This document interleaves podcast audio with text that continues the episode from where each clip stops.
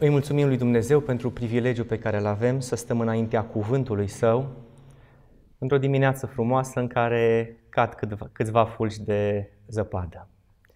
Subiectul uh, pe care vi-l propun uh, pentru studiu în această dimineață pleacă din Cartea Esterei și îl vom așeza sub titlul Mardoheu la poartă. Aș vrea să mă asigur că mă auziți până în spate pentru că microfonul de aici nu, nu e în funcțiune. Îl pot și așeza jos. Se aude bine? Până în spate, da? Să vorbesc mai tare? Bun. Voi încerca să vorbesc un pic mai tare. Deci subiectul de astăzi se intitulează Mardoheu la poartă și face parte dintr-o serie de patru prezentări în total. Nu mă gândisem la asta când am făcut, o, când am făcut prima prezentare cu ceva vreme în urmă, dar uh, pentru că am discutat cu mai multe persoane care m-au rugat să abordez subiectul mai în detaliu și mai în profunzime, am decis să fac lucrul acesta într-o serie de patru prezentări. Toate pot să stea de sine stătător. Îl așteptăm pe fratele Ionut să... Gata? Dacă nu merge, nu vă chinuiți, că vorbesc eu mai tare. Da. Uh, toate vor sta de sine stătător, independent, însă dacă le așezăm pe toate, vom avea o imagine de ansamblu mult mai clară. Uh, prima prezentare s-a intitulat Darul și prețul libertății. Uh, cine vrea să o asculte, o găsiți pe canalul de YouTube Evanghelia Veșnică. Aceasta se numește Mardoheu la poartă, iar următoarele două se vor intitula Cel mai mare furt din istoria omenirii și a doua epocă a întunecării. Vă invit să deschideți Scriptura împreună cu mine în Estera, la capitolul 3. Și vom citi de aici primele 5 versete. Estera 3, primele 5 versete. După aceste lucruri, împăratul Ahasveros a ridicat la putere pe Haman, fiul lui Hamedata, Agagitul. L-a ridicat în cinste și a pus scaunul lui mai presus de scaunele tuturor căpetenilor care erau lângă el. Toți slujitorii împăratului care stăteau la poarta împăratului plecau genunchiul și se închinau înaintea lui Haman, căci așa era porunca împăratului cu privire la el. Dar Mardoheu nu-și pleca genunchiul și nu se închina. Și slujitorii împăratului, care stăteau la poarta împăratului, au zis lui Mardoheu, pentru ce calci porunca împăratului? Fiindcă ei îi spuneau în fiecare zi lucrul acesta și el nu-i asculta, l-au spus lui Haman ca să vadă dacă Mardoheu are să se țină de hotărârea lui, căci el spusese că este iudeu. Și Haman a văzut că Mardoheu nu-și pleca genunchiul și nu se închina înaintea lui și s-a umplut de mânie. Haideți să înțelegem bine situația înainte de a o studia. Împăratul Ahasveros ia pe unul din oamenii în care are cea mai multă încredere și pe care se baza cel mai mult dintre toți, pe Haman, și îl face unul dintre oamenii, dacă nu chiar cel mai important om de acolo, de la împărăția lui. Scaunul lui Haman era mai sus decât scaunele tuturor slujitorilor împăratului. Și exista o poruncă cu privire la el. Când Haman va ieși pe porțile sau va intra pe porțile împărăției, toți slujitorii trebuie să-și plece genunchiul și să se închine lui Haman. Și toată lumea făcea asta. Era însă un om pe nume Mardoheu care nu făcea ceea ce făcea toată lumea. Și putem spune că Mardoheu era ciudat. Era ciudat. Adică un om care iese din normalitate E ciudat. Dar când spui lucrurile acestea, n-ai spus suficient. Spui că nu te respectă pe tine împăratul, nu respectă pe omul pe care tu ca împărat l-ai numit într-o anumită funcție, nu respectă legea. Stați puțin. Omul acesta poate crea dezbinare și revoltă. Adevărat? Puneți-vă în, în locul lui Ahasveros, în locul lui Haman și în locul slujitorilor care făceau ceea ce împăratul cerea. Mardoheu nu e doar ciudat. Mardoheu devine un potențial pericol pentru că s-ar putea să fie un exemplu pentru alții care urmau și ei să ne socotească porunca împăratului. Și dincolo de aceste lucruri, Mardoheu putea să fie un pericol pentru puterea care fusese pusă acum în mâinile lui Haman. Și când vorbim de putere, vorbim de un lucru foarte, foarte sensibil. De ce? Pentru că dacă oamenii caută ceva pe pământul acesta cu toată forța lor, cu toată capacitatea lor, cu toată dorința, acel lucru este puterea. O să ziceți, nu frate, sunt banii. Nu. Unii caută puterea cu ajutorul banilor.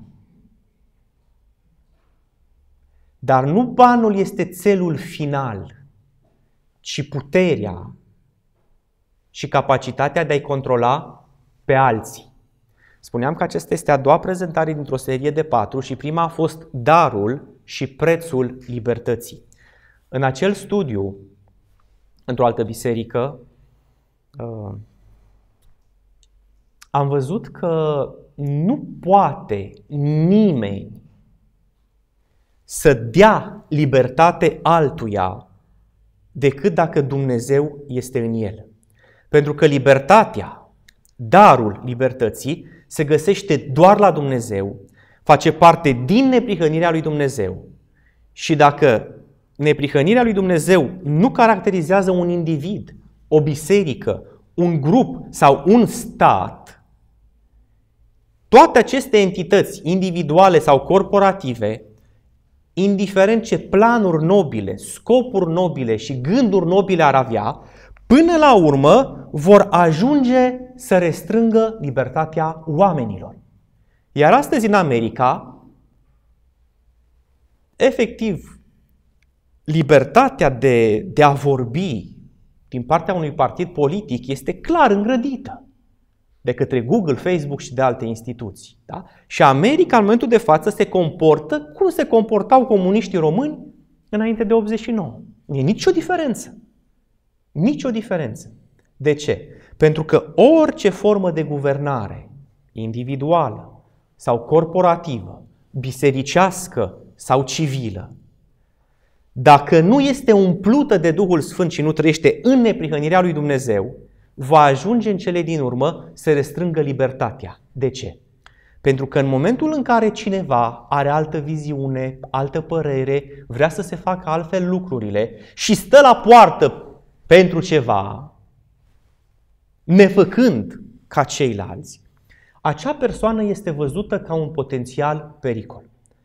I se va restrânge libertatea și se va încerca să fie adus la tăcere, dacă se poate, prin metode diplomate, dacă nu prin moarte. Și aici era Naaman. Naaman era pe punctul de a-și pierde libertatea. Oricum el nu era liber, într-o anumită măsură. Era în robia aceea. Oarecum. Da? Era în timpul administrației medo-persane, nu mai erau în robie, nu erau în robie ca în Egipt, dar nu erau Mardoheu, erau în Medo-Persia. Da? Nu era în țara lui. Era la curțile medo-persane da? din, din Babilon. El nu ieșise să se ducă acolo, deci nu era într-o robie, robie, dar nu era nici liber în țara lui, în țara promisă. Deci, într-o formă de robie era. Poziția lui acolo, la poarta aceea, când nu se închina lui Haman, urma să-i distrugă orice formă de libertate, omenește vorbind. Pentru că în momentul în care cei care plecau genunchiul și se închinau, îl observă că nu se închină, se duc și îl întreabă, Mardoeu, tu de ce nu faci ce spune porunca? Și el dă un răspuns. Ce răspuns de la sesizat? Sunt evreu. Dar tu de ce nu faci? Sunt evreu. Și atunci le vine o idee. Bun. El nu face că e evreu. Dar dacă îl spunem lui Haman, oare se va ține de hotărârea lui? Ați observat că ăsta era scopul? Versetul 4. Fiindcă ei spuneau în fiecare zi lucrul acesta și el nu-i asculta, i-au spus lui Haman. De ce i-au spus lui Haman? Ca să vadă dacă Mardoheu are să se țină de hotărârea lui. Că cel spusese că este iudeu. Adică hai să vedem. După ce cel care are puterea află ce faci tu, mai spui că ești evreu? Bun. Mai departe, nu ne interesează Mardoheu și ce a spus el. Sunt evreu. Pentru că nu știu ce a fost în mintea lui Mardoheu când a spus aceste lucruri. Nu știu ce a înțeles el prin expresia sunt evreu, dar aș vrea să învățăm ce spune Scriptura despre a fi evreu. Și vreau să vă invit să mergem în Romani, la capitolul 9,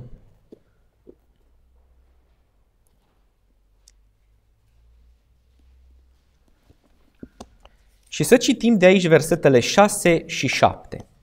Romani 9, 6 și 7. Dar aceasta nu înseamnă că a rămas fără putere cuvântul lui Dumnezeu. Căci nu toți cei ce se coboară din Israel sunt Israel. Și măcar că sunt sămânța lui Avram, nu toți sunt copiii lui Avram. Și ne oprim. Deci, evreu nu înseamnă că ești urmașul lui Avram. Adevărat? Dar ce înseamnă evreu? Răspunsul acesta ne-l dă tot Pavel în Galateni, la capitolul 3. Bun, îl deducem și din Romani, dar ar fi un studiu prea lung ca să-l descoperim din Romani. De aceea mergem în Galateni, capitolul 3, la versetul 7, de unde o să-l descoperim foarte, foarte ușor. Și apoi poate și la versetul 29 ca să vă fie clar. Da? Galaten 3 cu 7. Înțelegeți și voi dar că fii ai lui Avraam sunt cei ce au credință? Deci cine sunt evrei? Cei ce au credință. Să ne asigurăm de asta, citim și versetul 29. Și dacă sunteți ai lui Avram, sunteți sămânța lui Avram, moștenitori prin făgăduință. Ce i s-a promis lui Avram? Cananul ceresc. Sămânța lui Avram moștenește Cananul ceresc, pentru că ei sunt adevărații evrei, cei ce au credință. Bun. Îl uităm pe Naaman, dar nu uităm răspunsul lui. Sunt evreu. Mulțumesc, mulțumesc, da. Deci îl uităm pe Mardoheu, dar nu uităm răspunsul lui. Sunt evreu. Și acum am citit ce înseamnă să fii evreu. Înseamnă să trăiești prin credință. Adică să înțelegi solia neprihănirii prin credință și ea să-ți guverneze viața.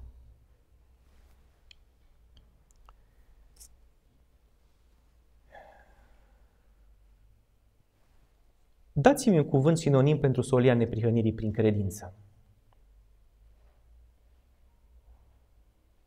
Un cuvânt.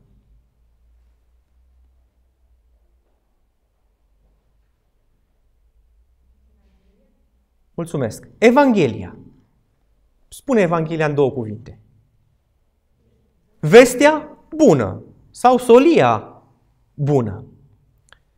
Cu alte cuvinte, a fi evreu înseamnă a fi lângă Evanghelie, a crede Evanghelia, a fi definit de Evanghelie. De acord? Bun. Acum ne întoarcem înapoi în Romani, la capitolul 1. Și citim versetele 16 și 17. Romani 1, versetele 16 și 17. Căci mie nu mi-e rușine de Evanghelia lui Hristos, fiindcă ea este puterea lui Dumnezeu pentru mântuirea fiecăruia care crede, întâi a iudeului, apoi a grecului. Deoarece în ea, în Evanghelie, este descoperită o neprihănire pe care o dă Dumnezeu prin credință și care duce la credință, după cum este scris, cel neprihănit va trăi prin credință. Spuneți-mi, vă rog, ce conține Evanghelia? Neprihănirea prin credință. Ce este Evanghelia conform lui Pavel? Putere. Evanghelia este putere. V-am spus să uităm pe Mardoheu, dar nu uităm ce a zis el. Sunt evreu. Și iudeul, evreul, știe un lucru. Este copilul lui Avram, moștenitor prin făgăduință, dacă trăiește prin credință. Iar pe, pe oameni de genul acesta, Dumnezeu îi vrea la porți.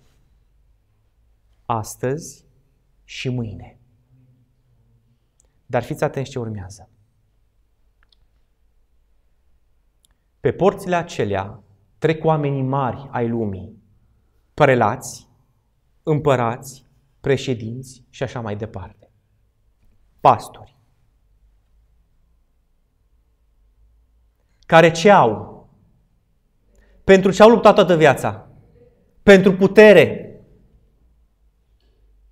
Și în momentul în care la porți va exista un om care, la fel ca Mordăheu, nu-și va pleca genunchiul, nu se va închina, pentru că el e evreu, se ciocnesc acolo două puteri. Puterea Evangheliei și puterea pe care oamenii și-au luat-o prin bani, prin educație, prin societăți secrete și continuați lista. Prin manipulare spirituală sau civilă se vor întâlni două puteri.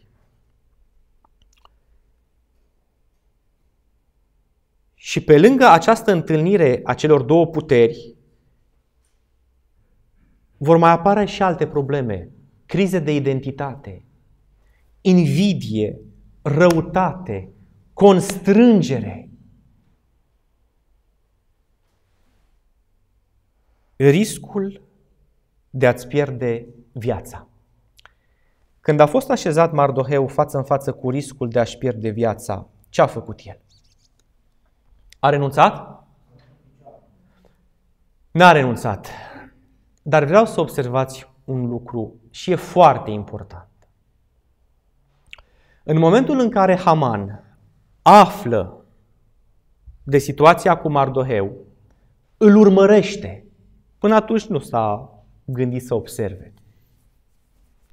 Și constată că ceea ce i s-a spus este adevărat. Și dacă citiți mai departe în Estera 3, o să observați că Haman și-a spus așa, nu vreau doar viața lui Mardoheu, Vreau viața tuturor posibilelor pericole. Ați prins ideea? Ați prins ideea? Bun. Imaginați-vă acum că vreun iudeu, nu știu dacă au fost sau n-au fost, că vreun evreu, înțelegând pericolul, s-ar fi dus la Mardoheu și ar fi spus, Mardoheu, mândria, mai jos. Cornițele mai jos. Capul plecat. Sabia nu-l taie. Mardoheu, pui în pericol biserica lui Dumnezeu, capul jos. Deci imaginați-vă această situație. Nu știu dacă a fost sau n-a fost. Cert este un lucru. Împăratul a dat un decret ca la o anumită dată toți evreii să fie exterminați. De ce? Pentru că întotdeauna un om credincios va stârni opoziție. Întotdeauna când puterea Evangheliei se întâlnește cu puterea acumulată de oameni prin diverse mijloace, se va stârni o opoziție foarte, foarte puternică.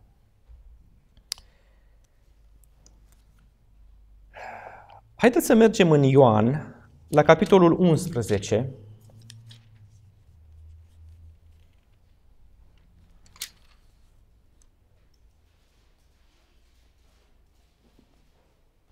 Citim de la versetul 45, de la 45 până la 51. Am zis 45? 47. Da? Deci Ioan 11, de la 47 la 51. Ne vom, ne vom întoarce apoi mai la 45 și ce a fost mai încolo. Momentan de la 47. Atunci, preoții cei mai de seamă și fariseii au adunat soborul și au zis, ce vom face? Omul acesta face multe minuni. Dacă îl lăsăm așa, toți vor crede în el și vor veni romanii și ne vor nimici și locul nostru și neamul. Unul din ei, Caiafa, care era mare preot în anul acela, le-a zis, Voi nu știți nimic. Oare nu vă gândiți că este în folosul vostru să moară un singur om pentru norod și să nu piară tot neamul? Dar lucrul acesta nu l-a spus de la el, ci, fiindcă era mare preot în anul acela, a prorocit că Iisus avea să moară pentru neam. Întrebare. A citit Evangheliile vreodată? Clar. Unde, în tot ce a citit în Evanghelii, a dat Iisus Hristos vreun semn de răzvrătire împotriva romanilor?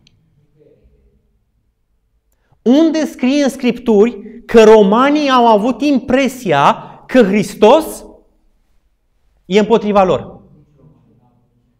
Deci, nu știm dacă a fost sau n-a fost, dar nu este niciunde specificat în Scripturi că romanii au început să se teamă de faptul că Isus, în credincioșia lui și în hotărârea lui, va face o revoltă. Deci el n-a dat impresia că se revoltă. Cu toate astea, ce credeau farisei? Că se revoltă. De ce? Pentru că neprihănirea Domnului Hristos și puterea Evangheliei Lui era un conflict deschis cu puterea pe care ei și-o clădiseră de-a lungul timpului. Dar pentru că nu se puteau duce înaintea poporului să zică, băi oameni buni, Hristos este un pericol pentru noi, fariseii, poziția noastră, scaunul nostru, tot ce am făcut noi, puterea noastră, au zis, stați așa. Hristos e un pericol pentru biserică, adică pentru neam, și dacă noi nu oprim acum, vin romanii și au băgat neamurile unde neamurile nu s-au gândit să intre. Sau unde Biblia nu ne spune că s-au gândit să intre. E o lecție pentru noi ceea ce a făcut Domnul Hristos. Toată atitudinea lui de predicare a Evangheliei a fost o atitudine în care nu a dat niciodată de înțeles că el se răzvrătește împotriva cezarului. Ei își doreau un Hristos care se răzvrătea împotriva cezarului, clar, dar Hristos nu a dat impresia nici măcar o dată că el se răzvrătește împotriva cezarului. De ce? Pentru că el știa un singur lucru. Evanghelia e suficient de puternică ca să pună la pământ pe oricine. Cuvântul lui Dumnezeu este suficient de puternic să pună la pământ pe oricine, dar nu era încă timpul. Iar în Matei 5 cu 5, acolo unde ne este prezentată predica de pe muntele fericirilor, cum l-am numit noi, în Matei 5 cu 5, Hristos a spus ceva ce noi nu trebuie să uităm niciodată. Ferice de cei blânzi, căci ei vor moșteni pământul. Și acum aș vrea să împăcăm situația. Când citiți pe Mardoheu la poartă, cum vi-l imaginați? Un om așa pricăjit, care pleacă totdeauna capul, sfrijit, fricos, nu știe ce să facă, tot freacă în palme. Cum, cum vi imaginați? Cum vi l-ați imaginat până acum citind Estera? Deci exact opusul. Domnule, dârs, bun. Atitudinea lui Mardoheu și identitatea lui sunt evreu pot fi o lecție pentru noi. Și acum venim la noi. Creștinismul este din ce în ce mai uh, pus la colț. În toată lumea. Toate principiile creștinismului sunt distruse prin legi guvernamentale în America, în Europa, în Australia, peste tot. Cum răspundem? Asta va fi o întrebare la care va trebui să răspundem nu azi, ci de astăzi înainte. Pentru că în mod categoric nu putem pleca genunchiul. Nu ne putem închina pentru că suntem evrei. Trăim prin credința în Isus Hristos. Și nu putem face nimic care ne-ar întoarce loialitatea față de Dumnezeu la loialitatea față de oameni. Și subiectul acesta îl voi trata în uh, seminarul care se va intitula Cel mai mare furt, furt din istoria omenirii. Deci noi nu putem să dăm la o parte loialitatea față de Dumnezeu ca să manifestăm loialitatea față de oameni. Dar întrebarea este, cum poți face lucrul acesta fiind blând? Blând. Dacă luăm exemplul lui Mardoheu, nu știu dacă rezolvăm ceva. Trebuie să luăm exemplul Domnului Hristos. Pentru că dacă Hristos nu locuiește în noi, nu vom, avea, nu vom avea nicio șansă ca în evenimentele care se vor desfășura în curând pe pământ să fim blânzi în timpul crizei. În timpul crizei oamenii sunt agitați, speriați. Și în această agitație și fiind speriați, vor face greșeli. În situațiile acestea trebuie să învățăm răbdarea, blândețea, toate atribu- dragostea, toate atributele acestea care te fac sau te pot face să fii cu adevărat un om care stă la poartă, la ciocnirea dintre cele două mari puteri. Fiți atenți. Am zis două mari puteri. Nu e așa. Dar folosesc exprimarea aceasta pentru că oamenii chiar cred că ceea ce ei construiesc este foarte puternic. Nu. Este doar puterea lui Dumnezeu și în rest vânt și goană după vânt. Problema este că oamenii neprihăniți vor pune în pericol puterea nelegiuiților. Prin însăși existența lor. Un om care zice, nu putem face asta. Păi de ce nu putem? Că l-am dezonorat pe Dumnezeu. E imediat etichetat ca ciudat. Om împotriva ordinii, om împotriva deciziilor pe care toți le luăm, numai tu ești împotrivă și așa mai departe. Subiectul acesta lui Mardoheu la poartă e un subiect pe care trebuie să-l învățăm bine. Bine, bine. Tot ce a fost scris mai înainte, spunea Pavel către Timotei, a fost scris pentru învățătura noastră. Și din cartea Esterei putem învăța multe lucruri. Putem învăța cum un ciudat îl face pe Dumnezeu să-și manifeste puterea. Putem învăța cum atitudinea unui ciudat aduce un pericol pentru toată pentru tot neamul evreiesc. Și cum fariseii au știut povestea aceea și când l-au văzut pe Isus au zis, stai puțin că și ăsta e ciudat. Dacă el continuă mai departe, și v-am spus că vom citi din Ioan și de pe la versetele 45, uitați-vă acum, ceea ce îi determinase pe farisei să creadă că eliminarea lui Isus e foarte, foarte bună și importantă pentru popor, era faptul că îl înviase pe Lazar. Dacă vă puteți imagina. Și nu vă imaginați că farisei aceia erau cei mai proști ciobani. Nu. Erau elita intelectuală a națiunii, coruptă până în măduva oaselor. Și cu capacitate intelectuală mare, dar corupți în spiritualitatea lor, oamenii aceștia au făcut ce a făcut Haman. Au cerut moartea aceluia a cărui putere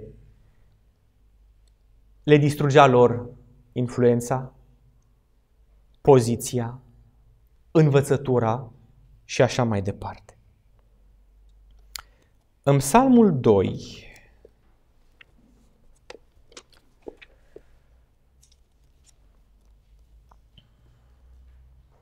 Haideți să-l citim pe tot. Pentru ce se întărâtă neamurile și pentru ce cugetă popoarele lucruri deșarte? Împărații pământului se răscoală și domnitorii se sfătuiesc împreună împotriva Domnului și împotriva unsului său, zicând, să le rupem legăturile și să scăpăm de lanțurile lor. Cel ce șade în ceruri râde. Domnul își bate joc de ei. Apoi, în mânia lui le vorbește și îngrozește curgia sa zicând, Totuși, eu am uns pe împăratul meu, pe Sion, muntele meu cel sfânt. Eu voi vesti hotărârea lui, zice unsul, Domnul mi-a zis, tu ești fiul meu, astăzi te-am născut. Cerem și îți voi da neamurile de moștenire și marginile pământului în stăpânire. Tu le vei zdrobi cu un toiac de fier și le vei sfărâma ca pe vasul unui olar. Acum, dar împărați, purtați-vă cu înțelepciune. Luați învățătură judecătorii pământului, slujiți Domnului cu frică și bucurați-vă tremurând. Dați cinste Fiului ca să nu se mânie și să nu pieriți pe calea voastră, căci mânia Lui este gata să se aprindă. Ferice de toți cât se încred în El. Cine a vorbit? Dumnezeu.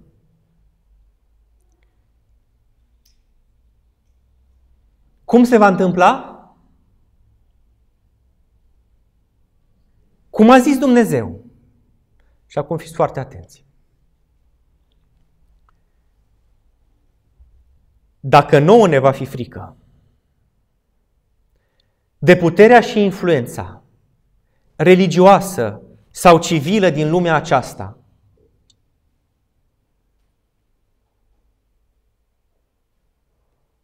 vom fi pedepsiți împreună cu cei de care ne-a fost frică.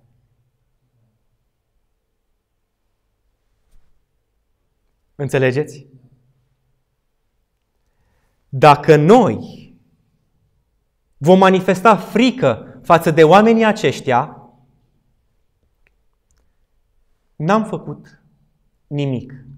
Pentru că vom pieri împreună cu ei.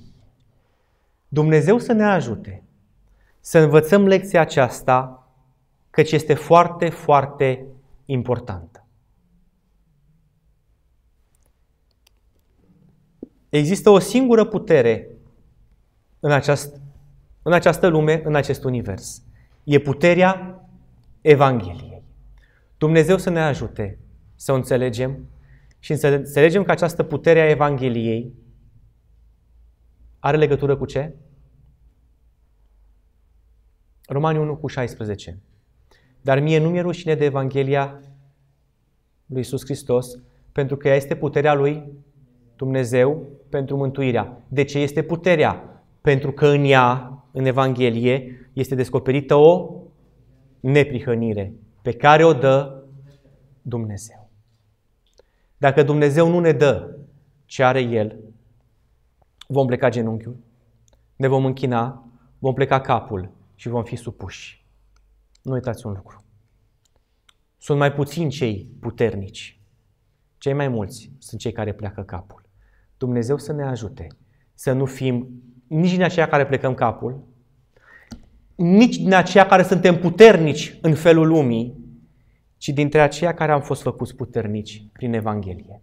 Amin.